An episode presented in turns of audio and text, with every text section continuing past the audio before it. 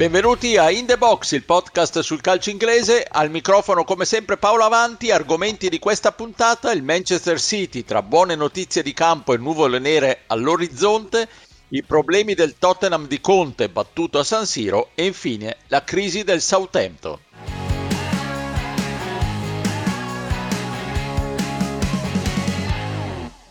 Silver plays it on, Haaland's on side I think. Got options here, Gundogan's flicked it on, danger, Jack Grealish scores! Jack Grealish has applied the finish and Manchester City are back in front. Con un sontuoso 3-1 all'Emirates, il Manchester City conferma di essere sempre la migliore squadra della Premier League e riapre totalmente il campionato. Ma sul club pesa l'inchiesta sulle presunte scorrettezze finanziarie che potrebbero portare a sanzioni piuttosto pesanti. Ne parliamo con i miei abituali compagni di viaggio, Stefano Cantaluppi. Ciao Stefano! Bentrovati, ciao a tutti. E bentornato al nostro londinese Pierluigi Giganti. Ciao Pierluigi. Ciao a tutti. Allora, partiamo proprio da te Pierluigi e dalle questioni non di campo. Faccio un po' il punto della situazione. Sì, perché la Premier League la settimana scorsa ha accusato il City di ben 101 violazioni finanziarie a partire dal 2009-2010, che è la stagione successiva all'arrivo a Manchester dello sceicco Mansour e della famiglia reale di Abu Dhabi. Sostanzialmente la Lega inglese ha analizzato documenti che erano stati portati alla luce da Football Leaks, il famoso sito web creato dal portoghese Rui Pinto. Adesso una commissione indipendente valuterà queste accuse e potrà decidere le possibili sanzioni, che vanno dalla penalizzazione addirittura all'esclusione dalla Premier League. In sostanza il City è accusato da parte della Premier League di non aver fornito dei dettagli corretti in relazione ai propri bilanci, e si parla di nuovo delle sponsorizzazioni gonfiate provenienti da entità che sono comunque legate alla proprietà del club, segnatamente la compagnia aerea Etihad. Inoltre non avrebbero registrato tutti i compensi elargiti sia agli agenti sia ai tecnici, esempi di Mancini e del procuratore di Iaia Touré. Avrebbero violato il financial fair play e infine non avrebbero collaborato con le indagini. Questi sono i 4 punti di accusa principali. Penso che sia bene ricordare anche una cosa importante, cioè che nel 2020 l'UEFA aveva espulso per 2 anni il City dalla Champions, scusate. L'hai già li ho già retrocessi, sì. Li aveva esclusi per non aver rispettato il financial fair play. Poi la decisione era stata ribaltata dal tribunale arbitrale dello sport per 2 motivi: uno perché le accuse non erano state tutte completamente provate, e in parte perché alcune di esse erano andate in prescrizione. Ora bisogna vedere se la Premier League avrà delle prove aggiuntive rispetto all'UEFA, tenendo in considerazione che la decisione di questa commissione indipendente potrà poi essere contestata sia in appello sia in arbitrato sia all'alta corte, ma non potrà andare in questo caso al TAS. Quindi ci sono ancora parecchie aree da chiarire e da dirimere, ma sicuramente il City qualcosa ovviamente rischia. Poi, e probabilmente ne parlerete sia tu Paolo sia Stefano, ci sono state le reazioni del Manchester City, che ovviamente dice di aver invece provato in maniera irrefutabile la propria posizione già in passato all'UEFA, e saranno in grado di farlo anche in questo momento, per cui ci sarà ancora parecchio da discutere, credo. Ecco, e noi abbiamo chiesto al nostro esperto di sport and business Marco Iaria intanto una cosa: perché ci abbiano messo così tanto ad arrivare a queste conclusioni e a chiudere l'indagine? Sentiamolo. In effetti la Premier ha impiegato oltre 4 anni per completare queste inchieste e arrivare ai riferimenti. Ricordiamo che tutto è nato dall'inchiesta di Football Leaks di fine 2018 e che sul fronte internazionale l'UEFA aveva già completato il suo procedimento, che si era concluso al TAS nel 2020. La Premier si giustifica evidenziando il comportamento quasi ostile del Manchester City, tutta una serie di azioni che hanno portato al rilascio ritardato dei documenti richiesti e quindi a un prolungamento dell'inchiesta. Certamente 4 anni per completare un iter del genere paiono troppi. E sempre a Iaria abbiamo anche chiesto cosa rischia davvero concretamente il Manchester City. Già l'avevi un po' accennato tu Pierluigi, sentiamo Marco. Il ventaglio delle sanzioni è molto ampio, va dalla multa alla riduzione di punti, addirittura l'esclusione dal campionato. Il quadro delle accuse mosse dalla Premier League nei confronti del Manchester City è davvero circostanziato e molto grave, perché non parliamo semplicemente di violazioni contabili, ma di un tentativo reiterato di aggirare le norme, di eludere i controlli e addirittura di ostacolarli. Quindi ci si aspetta una sanzione esemplare, almeno stando alle accuse della Premier.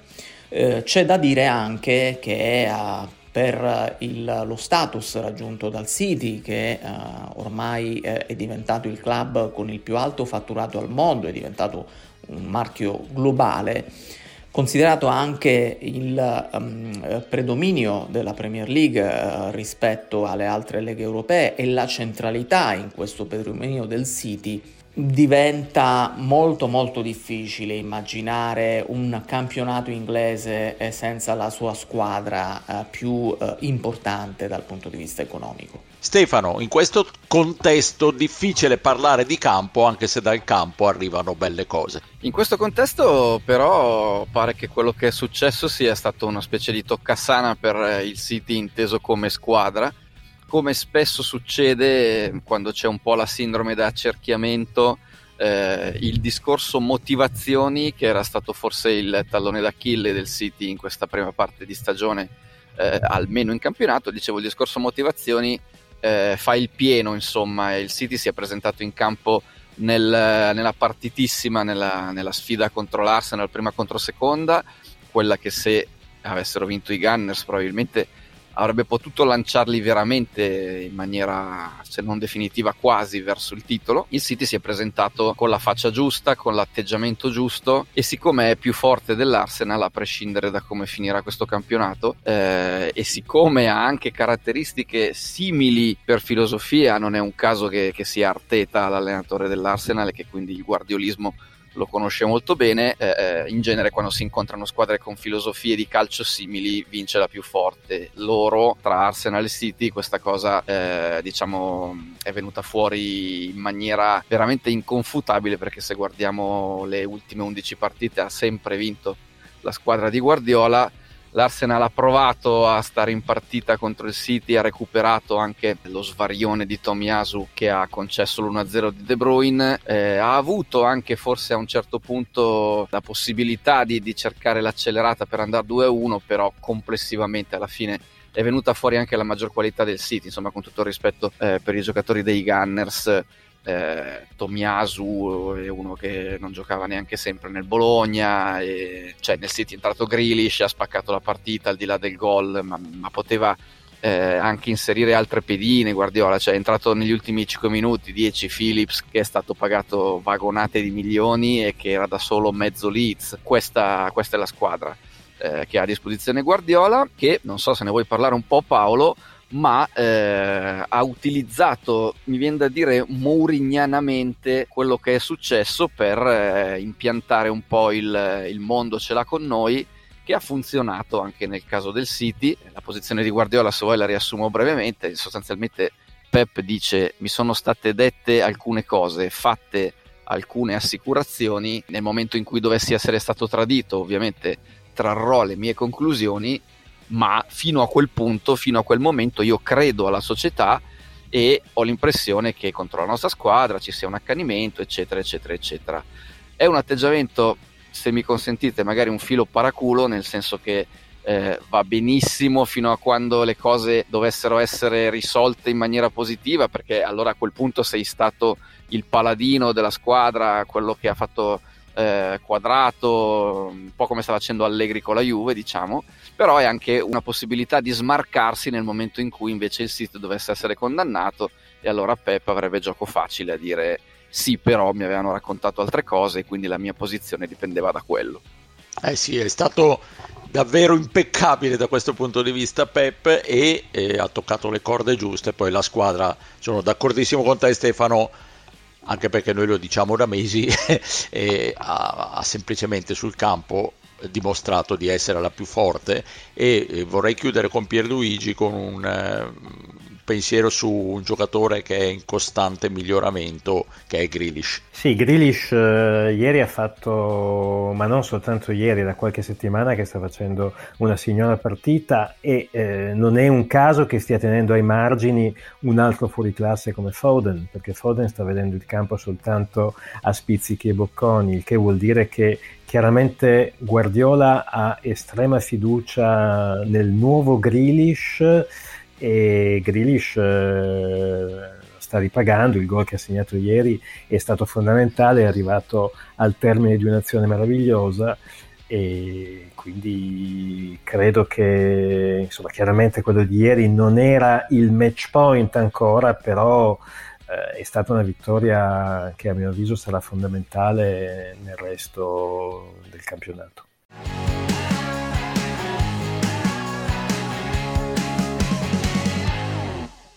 I don't question the commitment of Conte because he has been in England, he has gone to Italy, he has come back to England, and I think he's a professional and he's committed.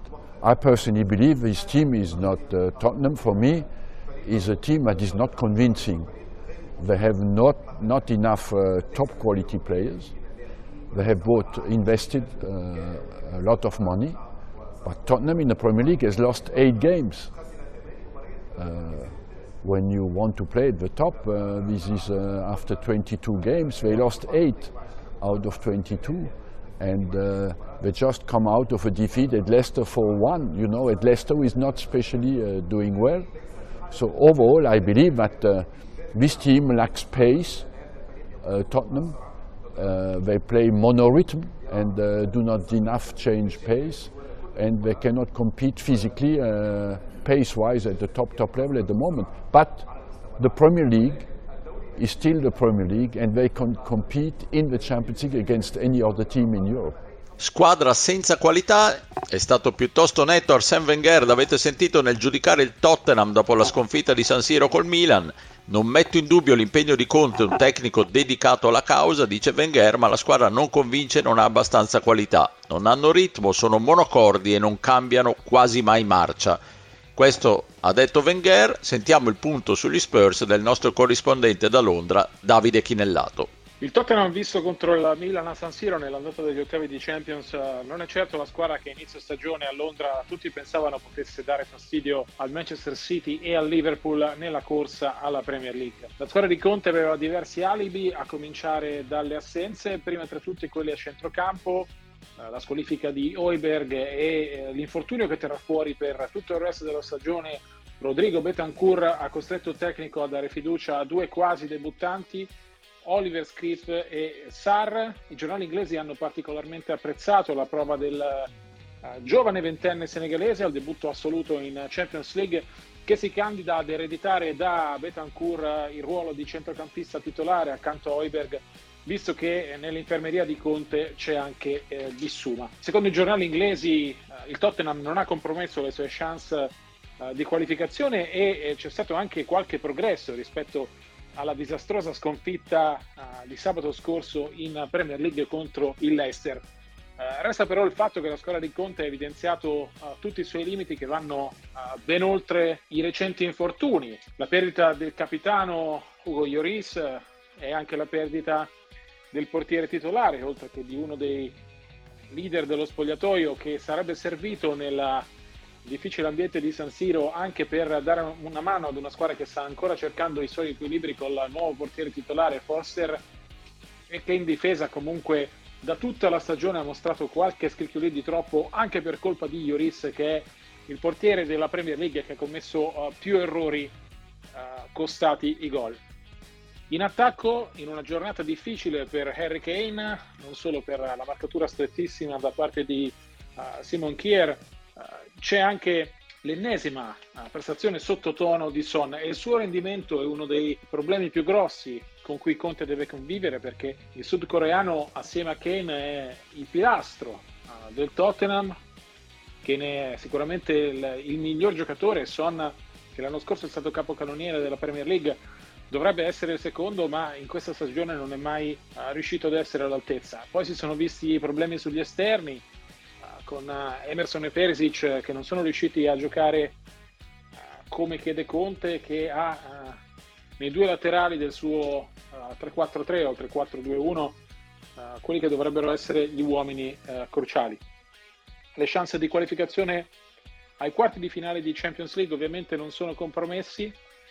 Il Tottenham giocherà la partita di ritorno in casa l'8 marzo. Il fatto di esibirsi davanti ai propri tifosi ovviamente servirà e servirà molto, però nelle prossime 3 settimane Conte deve aggiustare la squadra, non recupererà nessuno degli infortunati che non c'erano a San Siro, ma deve dare un'identità al Tottenham, deve riuscire a recuperare il miglior Son, deve riuscire a trovare alternative a Kane, deve riuscire a coltivare il nuovo arrivato Pedro Porro, che sulla destra può dare una mano. Soprattutto deve convincere il Tottenham che c'è bisogno di impegnarsi, di lavorare, di essere più continui, perché altrimenti questa stagione, che all'inizio poteva essere eccezionale, rischia di essere una delusione totale. Allora Stefano, io ero a San Siro, ho visto il Tottenham, senza togliere nulla ai meriti del rinato Milan di Pioli, ma effettivamente quella mancanza di qualità di cui parla Arsène Wenger non è, la si è vista in campo. Conte è stato costretto a schierare 2 ragazzini a centrocampo a causa di squalifiche e infortuni. Un Tottenham molto deludente, anche se poi io rimango un po' basito. È proprio vero che il calcio si può leggere in 1000 modi. Ho letto la cronaca di Harry Winter sul Times. Harry Winter è uno dei migliori giornalisti sportivi inglesi e era tutto in chiave positiva sulla prestazione dei londinesi. Vabbè. Stefano, tu come l'hai vista? Perché probabilmente lui ha visto la partita degli Spurs contro il Leicester e quindi rispetto a quella roba lì siamo a grandi passi avanti, ecco, rispetto a quello strazio. Dopodiché io invece, almeno a mio modesto parere, ho visto un'andata di un ottavo di finale di livello veramente, ripeto, modesto, basso, sì. Con una squadra in piena convalescenza come il Milan, che anche, non dico in confusione tattica, però insomma sta cercando per la prima volta di variare rispetto al suo sistema di gioco che l'ha portato in alto negli ultimi anni, e questo crea tutti gli scompensi del caso. Con la questione Leao sempre pendente, per cercare di mettere in condizione il giocatore più forte della squadra di brillare, però è in un contesto in cui Leao ha sempre quel problemino del rinnovo. Il Milan è riuscito a capitalizzare al meglio un gol trovato in apertura anche per demerito del sopravvalutatissimo Romero, che commette veramente una quantità incredibile di errori pesanti, nonostante goda sempre di una stampa clamorosamente favorevole, e anche qui probabilmente perché i suoi compagni di reparto sono peggio, però ecco, non è stato all'altezza mai di questa difficoltà di impegno. Il Tottenham ha provato a far qualcosa, però insomma c'è sempre Kane che cerca di cucire il gioco nel deserto. Son è il problema di quest'anno, nel senso che comunque è chiaramente, come diceva anche Davide, molto molto molto al di sotto del suo standard normale, e questo ha portato la squadra a non avere sostanzialmente vere soluzioni offensive. Io parate di Tatarusanu non ne ho in mente, resta tutto aperto in vista della gara di ritorno, per carità. Però insomma il Tottenham è molto fragile dietro, in porta Forster dipende sempre in che giornata è, a volte fa delle grandi parate, ma è meno solido di Lloris, infortunato sicuramente. Centrocampo si è svuotato e Bentancur è veramente uno che fa mezzo reparto da solo, se non 3 quarti. Mancava pure Højbjerg, quello almeno lo recupereranno. Insomma, io li ho visti veramente veramente molto in difficoltà rispetto al livello richiesto, e soprattutto ho visto Conte un po', non dico disarmato, ma perplesso, più preoccupato anche del pubblico che gli ringhiava contro. Adesso Paolo, questo magari me lo puoi dire meglio tu che eri lì, però non lo so, parlava di atmosfera negativa, cioè comunque voglio dire ha giocato e allenato in Italia 1000 anni, non penso potesse aspettarsi molto di diverso, ecco, in una situazione dove il Milan si giocava sostanzialmente la stagione. Ma sì, l'impressione dallo stadio era che vabbè, c'era un clima ostile nei suoi confronti, come nei confronti di Perisic, in quanto ex interista. Lui stesso poi ha detto: vabbè, io ho fatto giocatore allenatore nella Juve e allenatore dell'Inter, non ho mai allenato il Milan, ci sta che non mi accogliessero col tappeto rosso.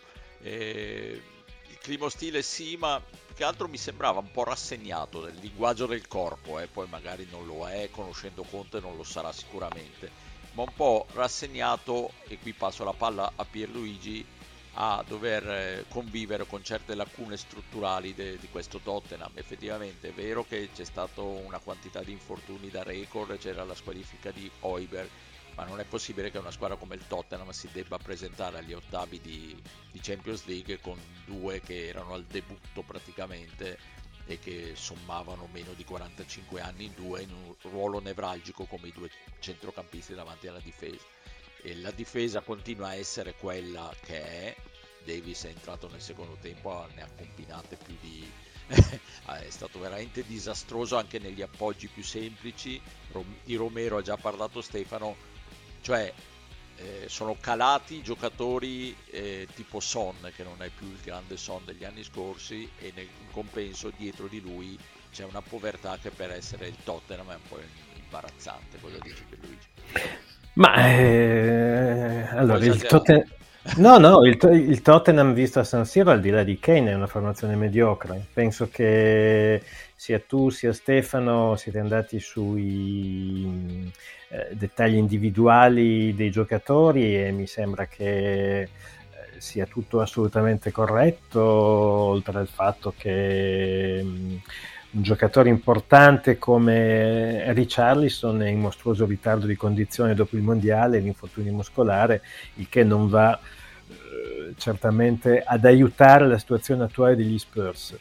E a questo punto io lancio una prospettiva un po' spettrale per i tifosi del Tottenham, ma secondo me è tutt'altro che improbabile, cioè che gli Spurs siano al termine della stagione fuori dalle prime quattro in Premier e già out agli ottavi in Champions. E che perdano Conte. Arrivo anche a quel punto. Tutto ciò a meno che non ci sia un finale di stagione da urlo, come è accaduto nell'annata passata, quando gli Spurs avevano fatto 13 partite positive, quindi o vittorie o pareggi, negli ultimi 16 confronti. Ora, questo mio diciamo quadro così a fosche trame è possibile, certo, è probabile, io direi perché no, considerando, come giustamente ha detto Wenger, che hanno già perso 8 partite su 22 in campionato, quindi non è una situazione che arriva nelle ultime settimane, negli ultimi mesi. È tutto il campionato del Tottenham che è da mettere in discussione, secondo me. E poi qua si arriva al punto di Conte, no? Lui è la vera anima di questa squadra. Forse a Milano ha anche subito il fatto che comunque è reduce da un intervento chirurgico, quindi forse non sta ancora benissimo, però a me sembra tutt'altro che convinto di voler sposare il progetto Tottenham nel lungo termine. Sul Tottenham ci sono anche voci di possibile takeover, ci sono debiti importanti legati allo stadio che spiegano anche perché sul mercato non si sta operando, e quindi tutti questi sono punti che ovviamente Conte sta considerando, e secondo me il suo rinnovo in questo momento è più no che sì. Un altro punto che volevo sottolineare, ricollegandomi a quello che ha detto Wenger, lui ha parlato di squadra fisicamente malmessa e monoritmo. Mi chiedo se in tutto ciò non ci sia anche un aspetto che sia legato alla perdita di Ventrone, perché insomma sappiamo che l'altro anno lui era stato fondamentale nel dare, e forse anche in questa rincorsa alla fine di stagione di cui parlavo prima, e quest'anno averlo perso così tragicamente a metà stagione, al di là dell'aspetto psicologico, perché lui era legato molto con i giocatori nonostante li uccidesse o li facesse comunque rigare, Però c'è anche un aspetto professionale e di sostituzione di un uomo così importante che insomma non è banale e probabilmente si sta vedendo nei risultati fisici della squadra.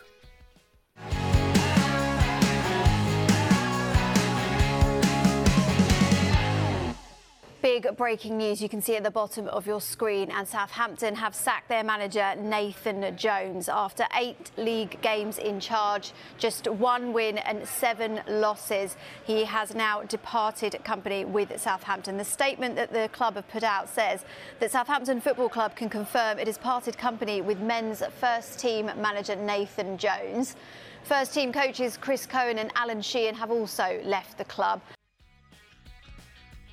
Go marching in i tifosi del Southampton, perché sembrava che il loro club stesse ingaggiando Jesse Marsh, tecnico americano appena esonerato dal Leeds. Invece è saltato tutto, siamo ancora un po' a metà del guado e sembra, Pierluigi, che dalle parti del St. Mary le idee siano alquanto confuse, mentre non è confusa la classifica col Southampton ultimissimo.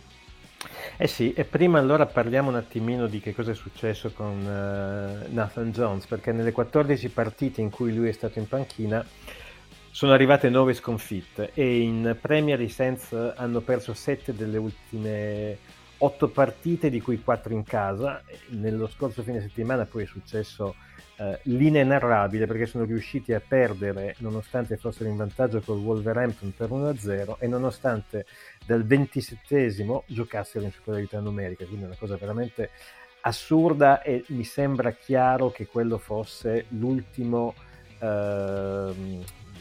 capitolo del periodo corto di Jones alla guida del Southampton. È stato il tecnico di sempre che ha allenato per il periodo più breve la squadra della South Coast. In realtà un po' secondo me era anche diciamo la fine che io mi aspettavo, perché Jones in Premier non aveva alcuna esperienza e, a dire la verità, al di là del Luton non ha mai fatto particolarmente bene. Allo Stoke City si è incartato anche lì. Quindi mi sembra che sia stato un errore abbastanza importante da parte di Sport Republic, che è il consorzio che sta a capo del Southampton, quello di aver pensato al 49enne gallese. Peraltro anche a livello di comunicazione, sia con i tifosi sia con la stampa, non è che si sia particolarmente messo in luce. E così, insomma, adesso che cosa succede? Succede che il sogno dei nuovi proprietari del Southampton, che era quello di vedere il club tra le prime 10 della Premier, rischia di trasformarsi in un incubo, con una retrocessione in Championship da cui mancavano dal 2012. Al momento Rubén Seyes, che è un giovane allenatore spagnolo, è al comando, sebbene ad interim. Come dicevi tu, l'opzione Jesse Marsh è tramontata, perché voleva un contratto più lungo di quello che gli è stato offerto. I nomi che si fanno sono abbastanza importanti, perché si dice che ci sia un interessamento per Gerrard, per Lampard, per Rooney, per Dean Smith, però insomma non sembra esserci ancora una direzione ben precisa. Io francamente andrei a occhi chiusissimi su Hasenhüttl, che comunque ha dato, sia negli scorsi anni sia comunque all'inizio di questa stagione, un gioco non dico eccellente, però almeno passabile al Southampton. E non dimentichiamo che il Southampton quest'anno ha acquistato tanti giovani molto promettenti. Anche nella finestra di gennaio sono arrivati Sulemane, è arrivato Alcaraz, quindi c'era bisogno di un po' di tempo. Non si poteva aspettare che Hasenhüttl da un momento all'altro mettesse tutti insieme e trovasse la formula magica. Però francamente, piuttosto che andare su altri tecnici che magari non sarebbero neanche particolarmente interessanti ad arrivare al St. Mary's, io ci penserei a richiamare l'austriaco, perché, come dicevi tu Paolo, al momento